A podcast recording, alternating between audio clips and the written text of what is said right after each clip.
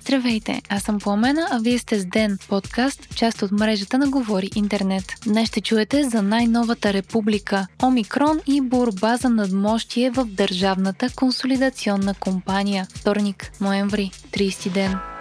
Новата мутация на ковид деветнайсет, наречена Омикрон, продължава да генерира новини, въпреки че все още не се знае почти нищо за нея. Световни лидери, учени и лица от фармацевтичната индустрия обаче се надпреварват да правят предположения за скоростта на разпространение на новия вариант, предполагаемата опасност, която носи и доколко ще са ефективни сега наличните ваксини срещу него. Така, например, според директора на Модерна, съществува Съществуващите ваксини ще са по-малко ефикасни срещу Омикрон и ще са нужни няколко месеца на фармацевтичните компании, за да разработят нови препарати, пише Financial Times. Говорителят на Оксфордския университет пък каза, че ваксината, която учебното заведение разработи съвместно с AstraZeneca, може да бъде актуализирана, за да предпазва и от Омикрон варианта.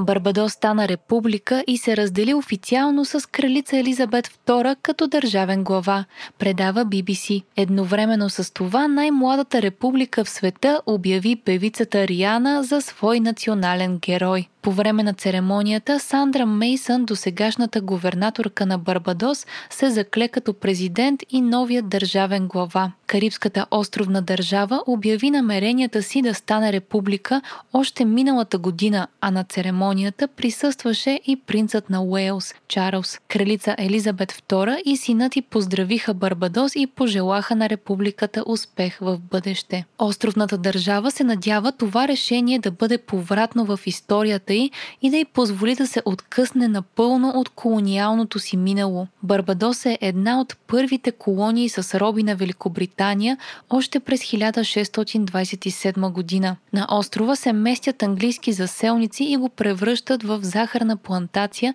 използвайки роби от Африка. Търговията с роби продължава на острова близо двеста години. Последната държава преди Барбадос, която премахна кралица Елизабет като свой държавен глава, бе Маврици и това се случи през хиляда деветстотин деветдесет и втора година.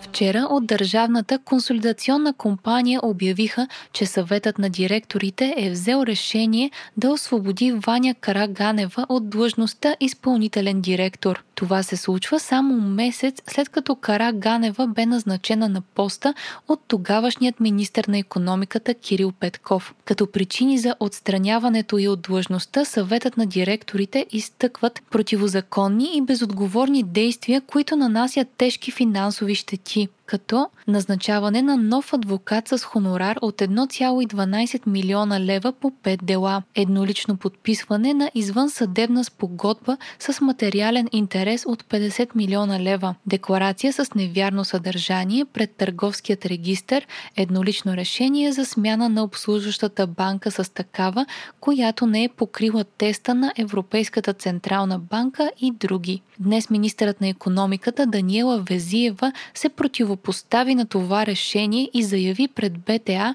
че ще поиска оставките на членовете на съвета на директорите, както и повече информация по случая. По времето, докато беше министър на икономиката, Кирил Петков обърна сериозно внимание именно на Държавната консолидационна компания и съобщи за сериозни нарушения в начина, по който са били възлагани ремонти на язовири от нея. Назначената от него Ваня Караганева пък е била освободена от поста си именно с гласовете на членове на съвета, които са назначени в последните дни на кабинета Борисов три, пише Дневник. Бременна жена пропадна в шахта в центъра на София, съобщава Би Ти Ви. трийсет и осем годишната жена е откарана в Пирогов и за сега няма информация за състоянието ѝ. Инцидентът се случил в близост до Централна поща в София, а шахтата е с дълбочина от близо три метра. Жената е вървяла по улицата, а когато е стъпила на металните врати над шахтата, те са се разместили и тя пропада. Тепърва ще се изясняват отговорните за инцидента. Това е поредният подобен случай в столицата, като при последният трагичен инцидент шестнайсетгодишен младеж почина от токов удар, докато е минавал върху шахта на тротуара пред Софийска болница. Все още прокуратурата не е съобщила за повдигане на обвинения срещу някого за инцидента, а държавните институции си прехвърляха отговорността една на друга и си разменяха обвинения. Вие слушахте подкаста Ден, част от мрежата на Говори Интернет. Епизода подготвиха с Пламена Крумова Петкова, а аудиомонтажа направи Антон Велев. Ден е независима медия и разчитаме на вас, слушателите ни. Можете да ни подкрепите, като станете наш патрон в patreon точка com, Говори Интернет и изберете опцията Денник. Срещу пет долара на месец ни помагате да станем по-добри и получавате достъп до нас и до цялата общност на Говори Интернет в Дискорд. Не изпускайте епизод на Ден, абонирайте се в Spotify, Apple, iTunes или някое от другите подкаст приложения, които използвате.